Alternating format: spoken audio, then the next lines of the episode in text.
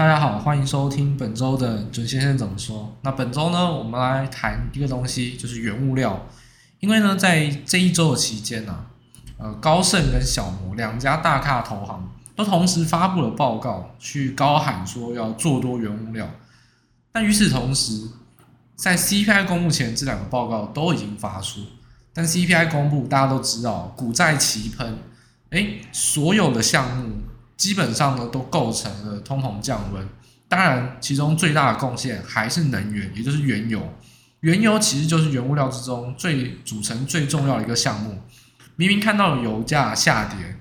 然后通膨降温，为什么在这个期间点，而且还是在 CPI 公布之前，就抢先的去做多原物料？那这样子的一个报告跟内容，高盛跟小摩这两家投行到底打的是什么如意算盘？那我们这一周节目呢，就好好来分析原物料行情，在现在这个阶段，他们的报告是真是假，该如何来做投资上的决策？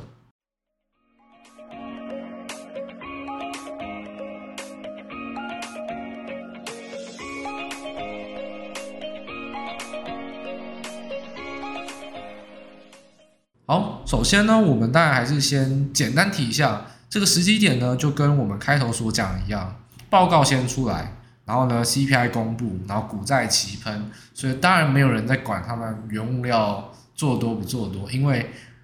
债跌得一塌糊涂，现在反弹，当然所有人都在看债，然后股票呢，哎，又来到了，就是科技股又构成了非常多创波段高的机会，所以当然没有人去。选择在现在这个时间点去抨击说高盛和小摩到底原物料这个行情，诶，判断正确不正确？等于说它算是一个比较第二顺位。但是这其中呢，他们的报告啊，其实不只是原物料，其实它关乎到的是他们对于股债的态度。为什么这么说呢？因为我们可以先从一张一个简单的逻辑来看，在 CPI 公布之前啊，你去国外的网站啊，或者说你自己一个一个去搜寻，那也好。每个投行当然都会在 CPI 公布前做出他们的预测数字，不管是 headline 还是 core，就是总 CPI 跟核心 CPI 都一样。但是其实你用逻辑想也知道，十月份的 CPI，那你十月三十一号原则上就应该要能知道它所有的一个数据。那后来你再去计算 CPI 都是第二周才去做公布的哦，第二个礼拜二，所以。这时间点，你当然可以用算的都算得出来，CPI 大概是长怎样。只要你的资料够周全哦，够多，那你也算的模型不要偏差太多，基本上都能知道。所以每次去看 CPI 公布数字，有看跟没看是一样的，就像那个听君一席话，如听一席话，就根本就是有讲跟没讲是一样。因为你去看，例如说我们资料中的那张表，不管是 BOA 啊、巴克莱、花旗、高盛、JP 摩、JP Morgan、小摩、大摩、摩根斯丹利。还是 Nomura 还是 UBS，所有的投行啊或研调机构，他们的误差都不会超过太多。例如说，这次的共识是零点一，有些估到零点一七哦，有些像美银就估得太高了。那像摩根士丹利就估得相对准嘛，估零点零二。然后呢，核心 CPI 也是估低估，所以这次算是大摩是最准。这是为什么我之前一直提说，其实我看待华尔街投行啊，尤其是总经或者是预测方面，我还是觉得大摩。是我比较会喜欢的，他们的逻辑我也觉得比较常不会有一些跳脱的逻辑啊。但是这是题外话，我们在这边要讲的重点是说，预测其实大家都能预测得到，因为这是已经发生了，这只是像计算机一样，你丢数据进去电脑，它就会帮你算一个模型的数字，大家都是八九不离十。所以呢，我们想要讲的重点是，哎，CPI 公布之前哦，大家都预测得到 CPI 就是会长那样子，就是会有。往下数字会有往下趋缓的一个现象，那你知我知天下知啊，那更不用讲投行，他们模型早就算好，当然也知道油价下跌、零售品下跌、工业品销售不佳，全部都是已经知道的事情。那他还选择在 CPI 公布之前去喊多元物料，这就有点像是逆风或是抄底。为什么？我们说，你把这个新闻拉开来看。呃，原油下跌造成通膨的大幅的降温，因为原油啊，在这个月贡献能源是大幅的跃减，是贡献跃减，所以明原油都是大跌啊，所以 CPI 才会有明显的降温，甚至超乎预期。那结果你这边突然说，哎，我要做多原物料，这就是有点像抄底，对吧？弱势股嘛，就弱势的一个油价，你反而在这些点去喊多，所以这个就是我们从这次的 CPI 事件，哎，我们说时间点很重要，他们明明就知道市场上会有这样子一个对 CPI 的一个庆祝行情，但是他们还是选择在这之前去喊多原物料，这就是很有趣的地方哦。所以呢，我们在分析说，哎，哪两家喊？喊多原物料呢，就是高盛跟小摩，小摩就是 JP Morgan。那这两家投行啊，我们说分析他们的报告或说法之前，我们还是先了解一下他们的立场哦。他们嗯本身的风格是什么啊？看多看空，这其实很重要，因为立场啊会决定他的说话的一个方法和态度。那简单而言呢，例如说高盛，在我的眼里啊，那当然你可能有不同的看法，或者说其实你也对高盛。小摩、大摩，其实他们历来的看法没什么，你你你没有去认真追踪过啊，你也没什么特别的看法。但至少就我而言呢、啊，我追踪下来，高盛呢，在我眼里呢，就是忠实的大多头。那你以常见的一种阴谋论的观点，就是说有些人就很喜欢去猜测华尔街有些不为人知的一些勾当啊，哦，没有错。那我们接下来讲，其实高盛呢，简单来说啊，美国政府的。好伙伴啊，讲好听的好伙伴，讲难听点就是有点像是一起做坏事的那个帮手。高盛通常是关系最紧密的，所以为什么他忠实多头，其实也可以理解。我们常常讲到，全世界的任何政府都会死命的做多，绝对不希望跌，因为他们执政就股市跌，执政经济不好，绝对是对自己不利啊，所以。谁是市谁是市场上最坚定的多头？就是政府。那跟政府贴最近的投行啊，尤其是美国政府，就是高盛。这个关系呢，就我看来，比如说跟大摩比，两家都是以投行业务为主，不是商业银行为主。高盛跟大摩，高盛跟美国政府密切连接色彩重非常多，所以我觉得这一点是大家的立场上可以先了解。所以他们通常是大多头。那另外一个部分就是说，在例如说像二零二二年嘛，我说乌俄战争到之后就是通膨暴涨的一个暴跌修正，或者说二零二三年开始这个 AI 狂炒，然后全世界风云资产开始狂飙，哦，不管市场好或坏，那高盛都不会轻易的喊出说什么要小心暴跌，要小心修正，所以你说它准也不一定是准啊，只是说市场上当然多头时间是比较多。所以它作为坚定的多头，看起来好像没什么大错。但是像二零二二年暴跌修正呢，从二月到十月，基本上呢，它没有做出过任何看坏的一个决策，或者说它相对来说有做减码或保守的提示，但相对其他投行来说都是非常非常不足的。也就是说，它其实还是相对多头，也就是说，即使看空，它可能也都不明讲空。这就是高盛的一个立场。那小摩呢？这家公司的立场就没那么明确。第一个，小摩还是以商业银行为主，就是说它比较像是台湾来说，诶，富邦还有人寿银行跟证券，就是保险银行跟证券啊。那像富邦啊、国泰啊，都是保险为主。那像是凯基的话呢，诶，银行跟证券就可以达到一个抗衡的效果，都很大。那其实像这个我们刚才讲到了高盛跟大摩，他们都是以投行啊，就类似像证券，或者说类似像投投顾等等的这种服务呢为主。但是小摩就 JP Morgan，它是以银行哦，就是说你在路上呃存汇款啊，或者说做财富，帮你在临柜去做一些业务的这种银行为主。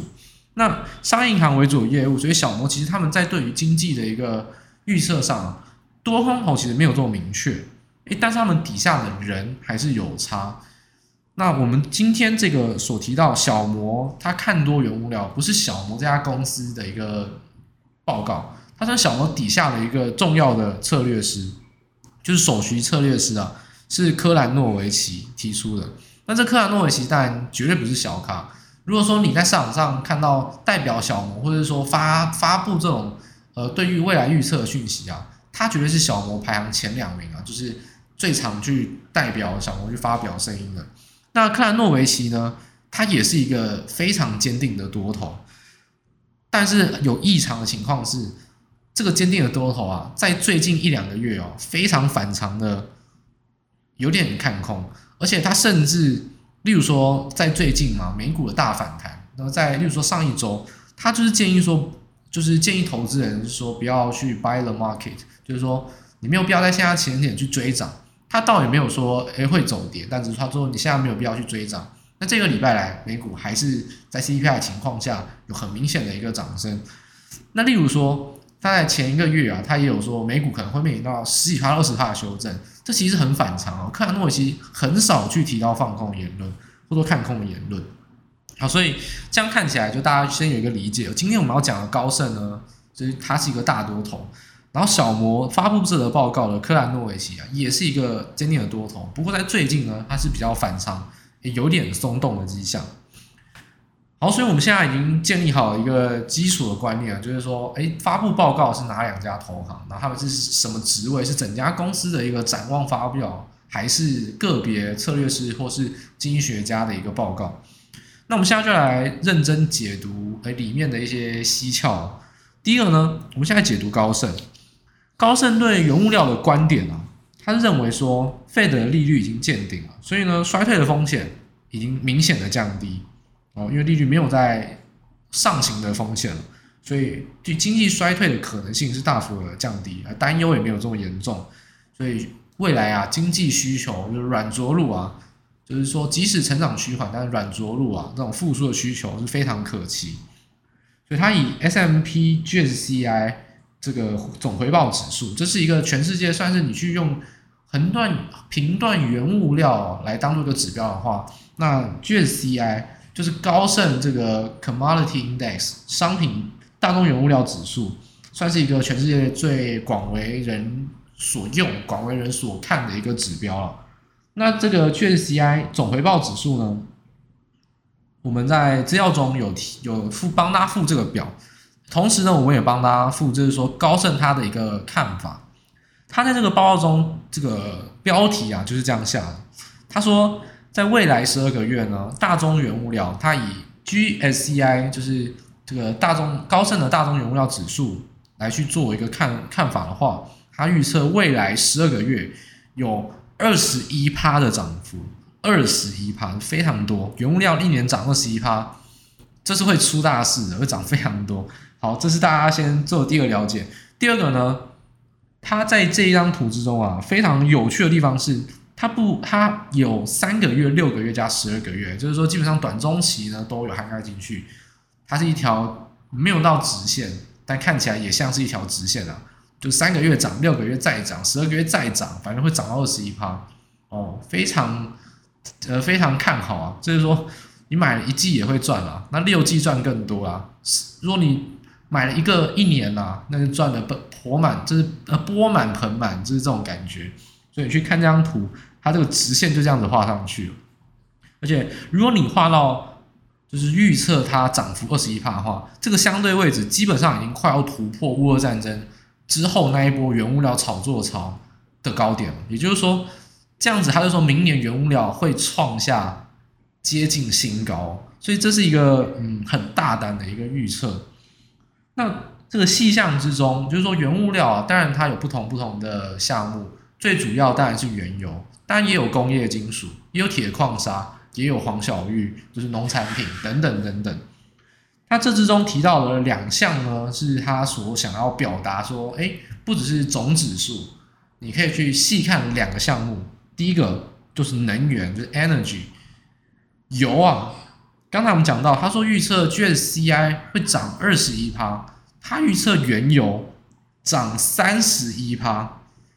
这个有点这个非常夸张的数字，我们等下来讲到底多夸张，还没讲完。工业金属，所以工业金属项目就是所谓去除掉铁啊、黄贵金属、黄金啊、白金，去除掉铁、黑色金属，去除掉贵金属，剩下的所有金属都是工业金属，包含说锡啊、铅啊、锌啊。铜啊，这种都是工业金属。那工业金属项目呢，他看好会有百分之十七点八趴的报酬，尤其是铜跟铝。他认为说，在新能源，包含像是呃绿电，包含像是电动车，都会对于铜跟铝的这个呃需求啊带来就是结构性的成长。当然，他是比较看坏锡跟锌。那习更新基本上呢，它就是很简单的道理啊，就是他认为他没有被运用到新能源项目，所以基本上他就是以这样子来做一个区别。所以刚才我们讲到了涨二十一趴就已经是要创这个乌俄战争的一个当时哦炒作炒的一个快要到创新高哦，以原物料指数来讲。那我们反过来哦，大家可能对 GSCI，你可以去看我们提供的资料，但你可能对 GSCI，你听下来觉得说，我也不知道 GSCI 到底长怎样。那没关系啊，我们就用油，他讲也有讲油的预测嘛，我们就用油预测，你就可以看到，这其实是一个相当大胆的一个报告。原油走势今年上上下下嘛，从七十几又涨到快一百，然后呢又跌回到八十以下，又回到七十几，目前，所以目前又回到八十块以下。那如果他预测三十一趴报酬呢？隐含的就是原油可以到一百块。诶，虽然说我们才刚回归第二集啊，但是如果你是老听众，你就会知道，我们在今年初的时候，或者说去年都已经讲过了，有一家公司每次都在喊原油一百块，就是高盛啊。高盛每次都一直讲原油一百块，原油一百块。虽然他这次没有在喊说原油目标一百块，但是他所做的这个预测。我帮你计算好了，结论就是他要告诉你原油一百块，所以这家公司感觉真的是对原物料有非常呃热情的爱好，好像永远都要做多原物料。但是其实，哎，回归到重点啊，刚才这十分钟啊，我们在讲这个故事，就是从高盛发布的报告，它的原物料指数是用什么呢？就是用高盛原物料总报酬指数 GSCI。当然，我们说了。这个指数是全世界广泛应用的，它来运用也无所谓。但是高盛用自己家编制的这个指数就事有蹊跷啊，这其实是有一点卖方的销售行为，因为投行不是只有做买方，它就不是说只有靠投资赚钱，不是只有靠提供诶好的建议赚钱，好的策略赚钱，投行也是可以做卖方，它也是有在帮你做经济承销啊，然后也有在卖 ETF。所以它编制的指数挂钩的 ETF 就是跟这个指数它带动的，就是跟原物料绑定嘛。所以基本上这其实就有一点像是，有点像是自自夸，就是自夸说，哎，我编的这个指数是原物料的指标嘛，所以我当然是要看多原物料。其实这兜兜转转，你会发现说，这其实就跟你去看那些基金经理人是一样的。假设某某什么科技 AI 什么新创 ETF 呃新创基金，你去访问他，他每次一定都会说：“我看好再看好新科技啊，逢低可买进。”为什么？他废话，他是基金经理人，如果你去赎回，他基金没人买，那他就要他就要被 fire 掉，怎么可能？所以他当然对于他旗下的产品，一定是只有看多，看多再看多啊，跌了就是说逢低可以买，这这其实就是一个比较偏向销售行为啊，所以。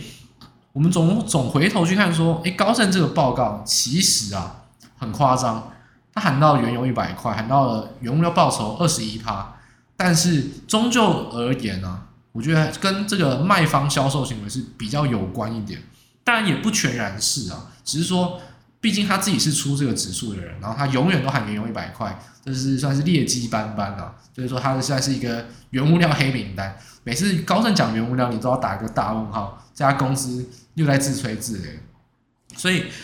这是一部分原因。但是我们今天不止于此哦，就是说最近的报告就是提到原物料相关呢，就是有点异常。原因就在还有另外一份报告，我们说撇除掉卖方的因素，高盛对于明年的一个股市展望呢是非常有趣的。我们刚才说高盛是很看多的一家公司，那大家知道吗？现在的 S M P 五百就是我们美股啊，投行。我们的，如果说我们投行今天要说，哎，美股预测几点，我们根本不会有人去提说你要问哪个指数，就是 default 那个预设值就是 S M P 五百，没有人会说我预测明年费半会涨到四千点，没有人问你费半，所有人讲美股，只要你是跟国际的投资人啊去交谈，预设值只要讲美股就是看 S M P 五百，所以这是要大家要先理解的，所以高盛呢，他们。对于这个股市的预测啊，他们就是用 S M P 五百当做目标价的一个，就是预测预测的一个范围啊。S M P 五百指数呢，这张图我们也在这个资料上有，这张图非常有趣，因为它一样，它不只提供了未来十二个月目标价，也就是说，它不只说二零二四年目标价在哪，它还提供了路径图，也就是说它就是一个短中期你都可以拿来观察的一个点。那这个有趣的点在哪呢？有趣的点在目前 S M P 500已经反弹到了四千五百点，但是这一张图的路径，它预测到二零二四年的上半年还是四千五百点，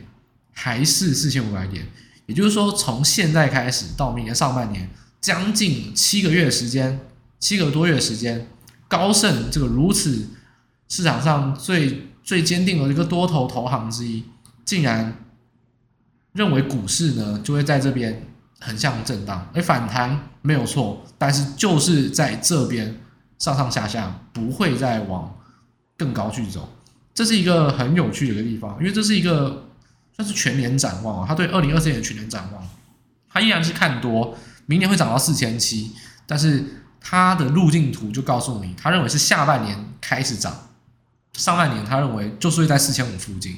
那当然了，你也可以这样认为，如果现在跌到四千五以下，那照高盛的说法，他就会认为说，就是跌了就会有弹的机会，那涨了就会有压的机会。这就是一个很值得去关注哦。高盛这种大多头竟然做出了。嗯，这样子的一个预测，那我们回过来去看说，这个高盛这家公司啊，二零二二年当乌俄战争造成还有通膨上涨，全世界股债大跌的时候，这家公司到底在做什么？我们说了，高盛呢从来不明讲说他看不好，当他看不好的时候呢，就是两两卖恭维，就是不讲话，然后呢最长最长，我们说高盛最喜欢看多原物料嘛，所以在二零二二年那段期间内，高盛他表达他对于股市担忧看法，就是做多原物料。这是为什么呢？因为当时就是通膨飙高嘛，所以做多原物料是顺势操作，也是一个逆盘式的一个避险操作。所以高盛当时候啊，你可以去听我们在二零二二年四月跟七月的 podcast，每次财报季的一开始都是金融股，我们当时都有讲到高盛跟摩根士丹利到底靠什么赚钱。高盛都是在靠自营交易业务，基本上推测就是原物料在那边当大多头赚钱，而且我们事后去分析了那一波的原物料都是炒作到了它不该有的高度，也就是说资金筹码刻意炒作的这个成分非常严重，投行绝对是那一波的最大凶手。所以现在这点起点去看，高盛当然又看多原物料，那历来都不变。但是他却对于股市这么异常的看平看平，也没有看不好看平，那这一点就反而是有点吊诡，就好像虽然高盛永远都是看多原物料，但又一次的出现高盛看多原物料，然后呢对股市是比较平和的，没有这么看多，这就也是另外一种可以来做举例的点，就是说会不会现在这个时间点，高盛其实确实对于股市的一个 favor 是就是比较没这么 favor 啊。说他去抢债，可是又担心说到明年之前，在真正降息或是真正结束缩表之前，债都还是有波动可能性，而且债是急弹哦。今年的涨幅都，今年的跌幅都快要吃光了。也就是说，股债是不是弹得太强了，造成它现在这个时间点反而去看平这种股债的一个原因，然后反而要又要去想要炒作原物料，所以就。各种层面来看啊，你可以分为两个因素，就是高盛呢，它第一个它有站在销售的卖方去推广原物料的一个性质，但是第二个要小心的是，它既然对股市看得这么平哦，明年整个上半年它的目标价还是四千五，那现在它去做多原物料，会不会也是有它真的要动，就是动真枪实弹啊？我们说金融业的真枪实弹就是筹码跟钱要砸下去。因为如果它股市是看平，它的钱会不会真的是移转到原物料？而且我们当时说，二零二二年炒作原物料的凶手就是投行。有时候基本面或许支撑不了到这么高的价位，但是钱砸下去，短线上跟激扬到全世界的投资热情，它有可能就会有炒作一波的机会。所以高盛是不是有这样子一个动机？我觉得也是要非常值得观察。这两个点呢，是综合以上一些数据啊。我们去推测出来，就是说关于销售性卖方推行自家指数、推行自家基金这种自吹自擂的行为，但另外一部分也是做多原物料跟意外看平股市相结合之下，会不会也是真的要真真枪实弹，要砸钱下去做多原物料、炒作原物料？这点是大家都很需要去关注的。那当然，小摩啊，就是克兰诺维奇，其实他的一个看法，基本上也就跟高盛刚才的一个相类似，他们都是一个坚定的多头分子。但是我们在最前面也有提到了，就是有介绍过，克兰诺维奇在近期啊股市反弹之后呢，他叫你不要去追反弹，他也不预测会创高。而且他甚至反过来很很罕见的预测会有修正，那这期间点他又去喊多原物料，其实这跟高盛的逻辑是真的有一点像，就是说他其实是有一点对于股债目前的反弹急涨啊，就是说涨太快涨太多，看得比较持平或保守，认为说可能已经满足，但是它作为停泊资金，作为做多的一个市场，它如果要去找到一个可能反向于市场，或者是说相关系数比较。没有这么联动的一个市场，原物料带给通膨压力，炒作过后压抑到股汇市、股汇债市，或许原物料真的是比较能脱离到股汇在现在绑死在一起的这种总金架构。那原物料的行情也会是他们如果必须看保守股市，对于股市真的下不了手，那逆势操作的一个可能性。也就是说，其实以投行的观点，比较是一个资金配置哦。我手上有五千万美金，我要把原料部位加多一点，但始终它没有离开股市，也没有离开债市，但它可能会做配置上的不同，然后呢，做资金上一点的卖出，一点的买进，做这样子一个转移。所以其实克兰诺维奇的观点就跟刚才我们讲到的预测股市走平必须要做多原物料的观点是有点像，它比较像是一种资金的停泊，也是一种它。真的买大多头都在这个时间点买不下反弹如此快的股债市，它就要想办法去找别的市场，有可能有补涨市场，或者说有可能逆势于市场、逆势于股市的一个金融市场。那这就是他们去看多原物料这种主动策略上的一个推论逻辑啊，这是我帮大家做的一个算是一个完整的一个解析跟分析。回过头来看，我们刚才也完整分析了，就是。大摩跟高盛近期出具的报告，他们的数据，他们的逻辑看法。那我现在也提提说我的看法，在最后面当做一个小结论啊。我觉得目前来看啊，我对原物料我会有两个标题可以下。第一个标题是，我觉得大家可以关注天灾的特定影响。第二个标题是，我认为原物料基本面不会全面转强，不会全面转强。所以我基本上对于原物料。看多是持否定看法，那为什么持否定看法呢？还是一贯的去讲到说，如果你真的要以基本面的供需架构去看，中国还是作为原物料需求的一个大国，尤其如果你讲到原物料贸易，例如说美国它产了非常多原物料，它也用了多非常多原物料，但是中国它很多的原物料都是用贸易进口，所以其实在所谓期货市场上。全球的这种原物料市场上，中国是更为一个决定性的买方，因为它牵涉到的是在次级市场上的进出口，而并不是国内的一个就是运输或内循环哦。所以，中国还是作为一个全世界原物料的一个大国，而且是贸易商的话，买方更是决定性的买方。其实你还是不能去忽略中国的一个经济状况，而且其实我们就实际上举例而言，大家可以看油价，油价从八月九月呢。一路有快要飙到一百块，这个涨幅就来自于不管像是 EIA，或者说像是中国的一些数据，都有提到，第一个原油的国家还是持续的减产，因为供需的缺口来看，目前是供给大于需求，所以还是持续的减产。但是呢，在报告同时，他又发现了中国需求复苏，原油呢进口量是创新高，所以。这个两相结合之下，一个减产，一个需求呢又创高，而且是复苏啊，中国复苏，大家那个最期待的买家救世主，原物料救世主，中国复苏，所以可能会认为说需求缺口可以开始补上了，所以期货有些先行反应，所以这一路我就嘎到九十块、一百块，但是回归到基本面需求架构，现在原油供给跟需求，八月、九月、十月、十一月，像十一月了，供给跟需求状况怎么样？还是供给远大于需求，那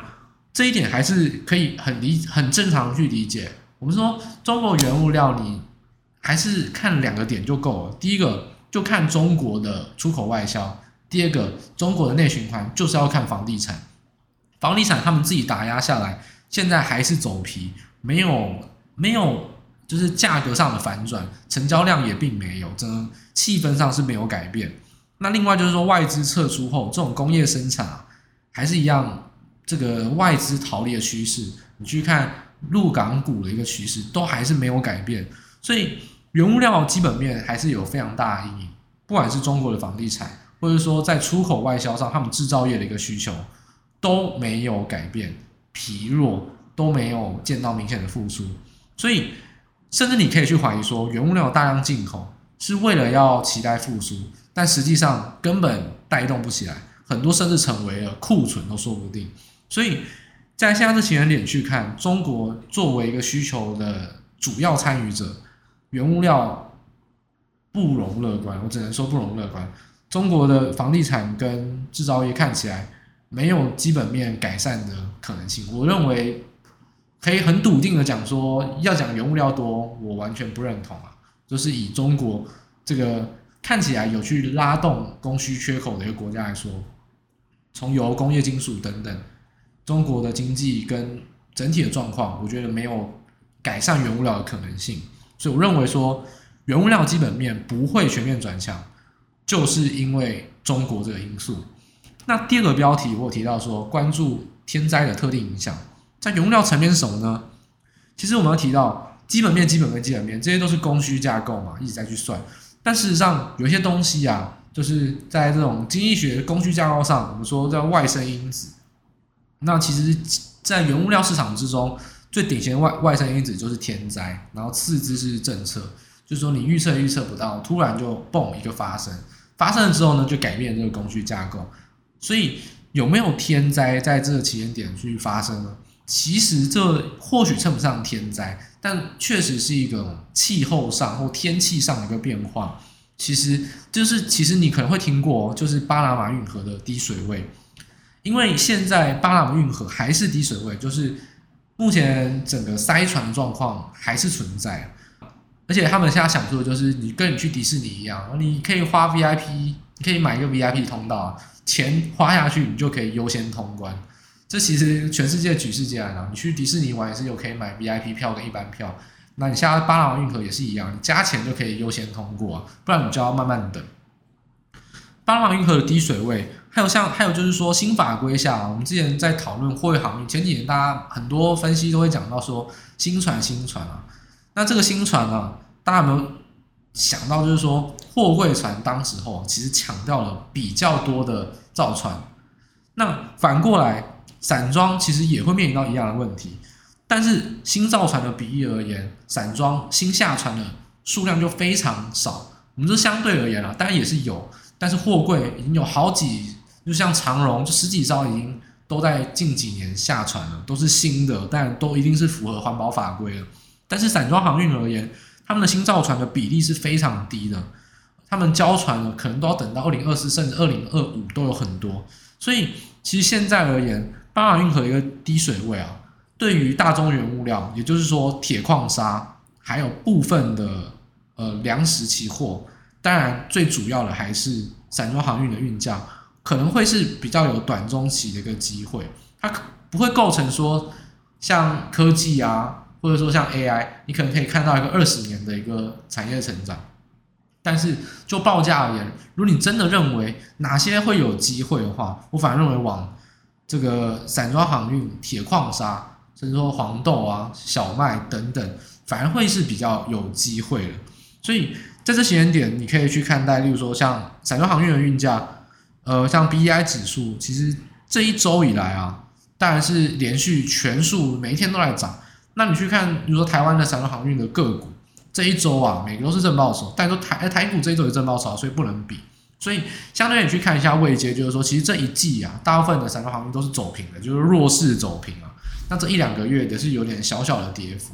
算是有一点，就是先涨再跌。这一季算还算是一个被压在股价很低的机型。那相对而言，这个就会是一个，如果你说你要抄底，或者说你要去选择。呃，比较有这种转机行情的话，散装航运或许会是一个机会。当然也一样，散装航运牵涉到的是到底它的租约是长是短，它的船是大船小船。其实散装航运相对货运航运而言，分析上是不太容易的。